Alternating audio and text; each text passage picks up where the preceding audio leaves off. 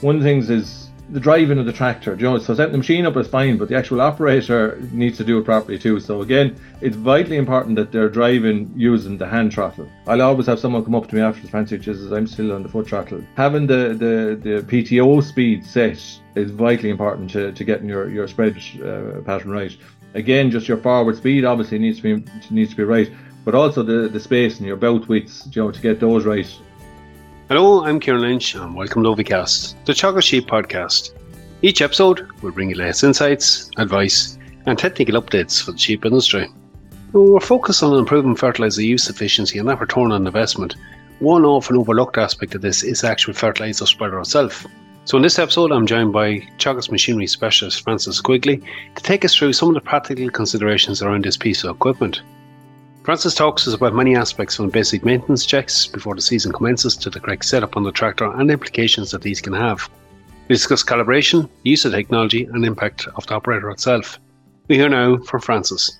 It's very important, I suppose, at this time of the year, you know, you're going to be taken out for the first time, just to make sure that everything is right. You know, now look, I suppose the first thing you do is just give it a once over, just to make sure there's nothing damaged or broken, you know, even on the frame or that, you know, and even I, I, focus maybe even you know back to the tractor a little bit, just check the like the top link and things like that, uh, uh, and linkages in the tractor to make sure that sure that they're all free uh, as well, so you can actually adjust uh, the machine once once it's on the tractor. The last thing you want to be doing is you know the day you get a chance to go out go spreading, uh, realize that the top link is seized, you know, or or that you know there is a crack in the frame, like you know. So if you just go through those items, I suppose for a first.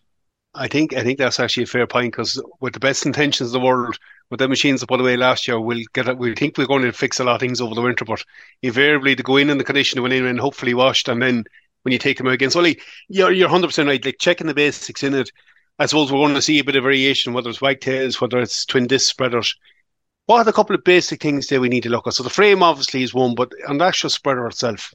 Yeah. So so uh, I suppose you know a lot of people. Uh, you know, I start to the inside of it. You know, uh, the first thing I, would be looking at is actually the agitator down in the bottom of the, the, the spreader itself. Like, you know, that's one thing that's probably uh, completely neglected. You know, uh, but it is you know will wear out over time. It's vitally important because it actually gives a, a nice smooth flow of fertilizer. So you know we're always getting the same flow of fertilizer out of the machine. So I'd start there uh, then maybe just uh, you know again depending on the machine, but if it's a twin disc machine, you know down to the the discs, just catch the two discs and, and give them a shake. Uh, I suppose first in the direction that they're normally going, but also a shake up and down, uh, just to see that uh, there's no bearings or anything uh, loose. Because the last thing you want is a wobble. You know, and look even you know, all the spreaders, you know, some of them are maybe more prone to it than than others. You know, they, they will develop a, wobble over time, which uh, starting to go, and that'll obviously have a, a big effect on the actual uh, spread pattern.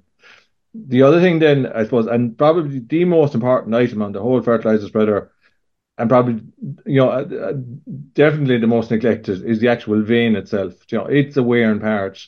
Uh, over time, um, you'll get these ripples on it, you know, uh, and you know even even longer, you'll end up holes worn it, and and I have been out situations where I've actually seen, you know, over an inch or more missing off the end of the bins, you know, so. Uh, again, that'll have a, a, detrimental effect on the spread pattern. So uh, they are wearing parts. Know, they're you know set of vanes for for you say a conventional spreader. You're talking maybe in around you know 300 euros um, uh, for a spreader, set a, a spreader vanes, you know, but but look, it, it is the most important item. It's only six inches of steel, I know, but it's the piece of steel that does all the work on the spreader, like you know, so definitely focus there. So it depends on delivery. Same with the white wagtail spout, like it's one of the easiest parts on it to get damaged. It is, yeah, yeah, and uh, I suppose know the spout. Just even looking at the inside of the spout on the wagtail, but the bridle on the end of it, uh, that that's a piece of plastic that's out on the very end of it. Again, if you can imagine if you had a, a, pipe and put a you know fertilizer or something and, and spin it out, you're going to just get one straight line of fertilizer. So that that bridle on the end, know, uh, is vitally important. So it's designed to actually spread with a uh, to give lateral spread of the, the fertilizer. So that's what uh, uh, distributes it evenly across the field. Okay. No, no, like, and that is the basics. But if you don't have that right, we're off to a bad start. I suppose, Francis, the other thing then, like the simple open and close and making sure everything's free and easy moving is vital as well. Yeah, yeah. So, so the actual the the regulator, Joe, obviously now again depending on the spreader, Joe. um, you may have left and right, Joe, or or maybe just all into one linkage. But but normally that's probably going through maybe two or three actual linkages back up either through the RAM or you know maybe on some machines you know you might still have to handle the the lever on it. You know you will tend to have wear in those over time and you know, especially where you have, you know, a left and a right, you know, so like the likes of a twin disc spreader, what can happen over time is that one side might be opening more than the other because of that wear and the linkage, you know. So, you know, now look, uh, I know in the UK they do kind of an NCT for fertilizer spreaders. Um, we're not doing it here, but but one of the tests in that is actually to open it out to you know a set amount, maybe halfways but get in there and actually physically measure the hole on both sides, you know. But if you are noticing that maybe one side is going down quicker than the other, you know, or you're getting striping in the field or something like that, you know, that may well be a, a location that uh, could be causing an issue. But if you just watch it and just see the movement, you know, as you open and close it, you know, you'll nearly see the play in the linkages, you know. So again, a, good area to, to check over. You can always check the gap in or as you said, you can adjust afterwards maybe look, if, if, we assume we have the machine right, we've greased, we've oiled up, we're ready to go. How important is correct setting up? I know it's something we can. It probably sounds overly simple, but how it's set up on the tractor is going to have a bit of a bearing on that as well. Huge, and and and, and look, it is it, it is simple, but it's funny. Uh, I I I find.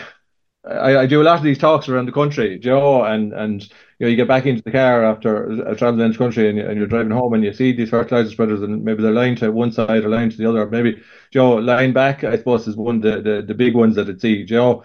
And I'm kind of hoping that your man is only moving it from one yard to the other, but I, know for a fact that he's probably not, Joe.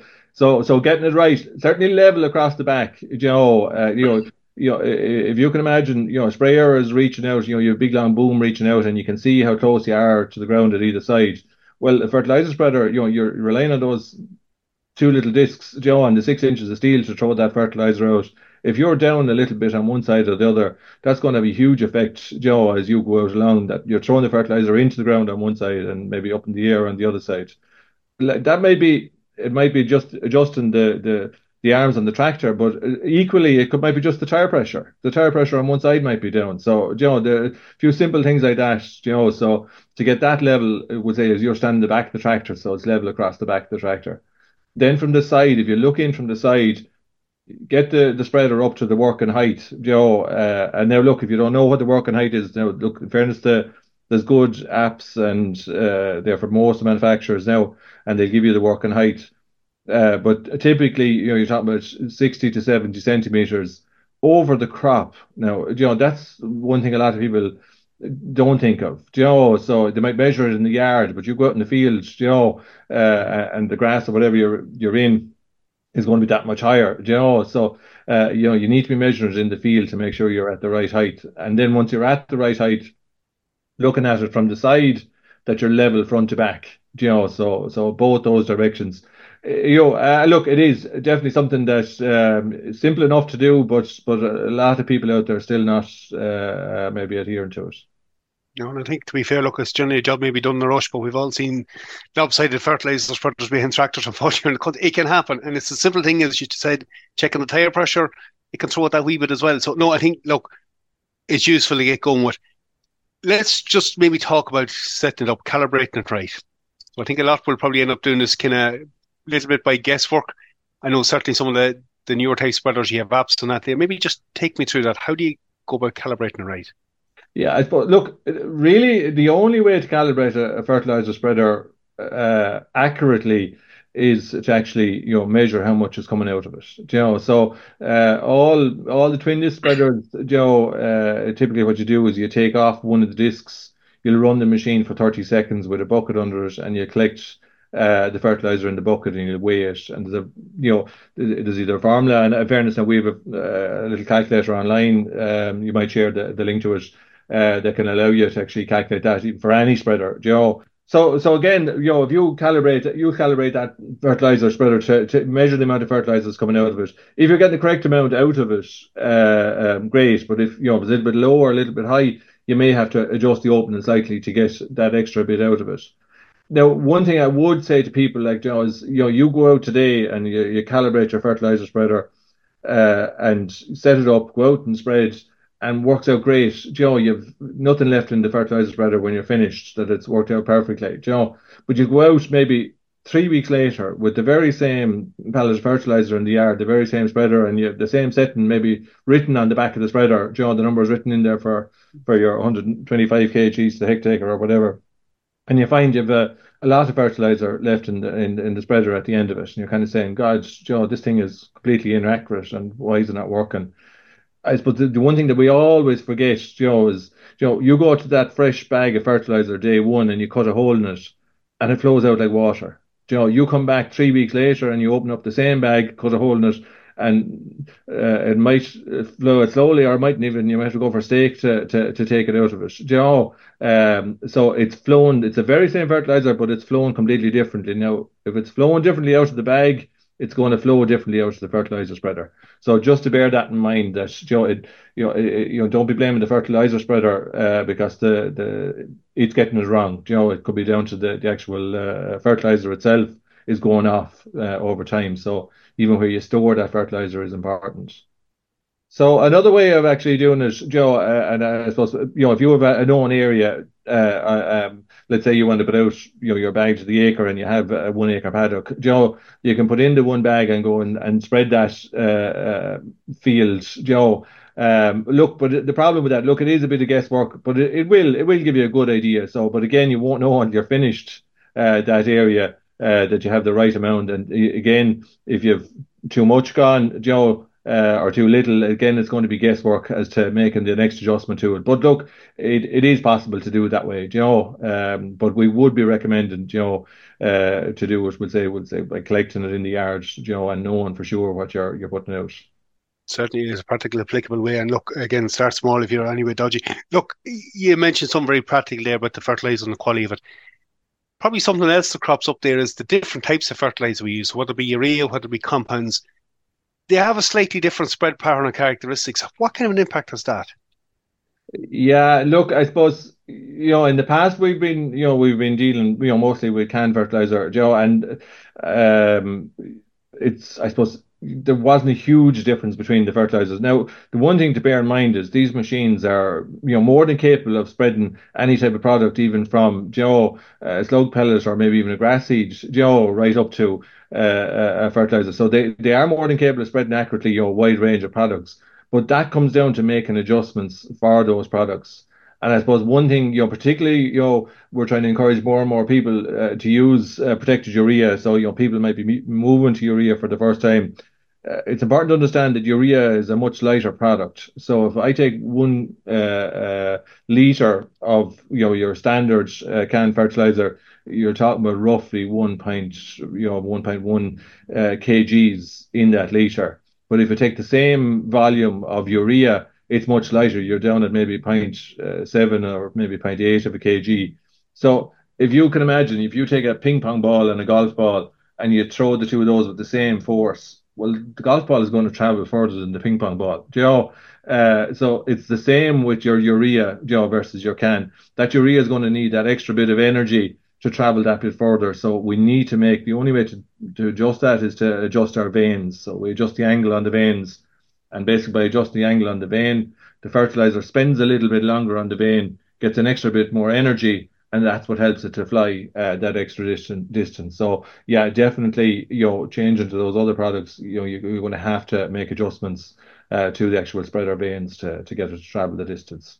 I suppose a very basic level is no harm just to check your bandwidth after the first round of the field of that, just to make sure it is doing what you think it's doing.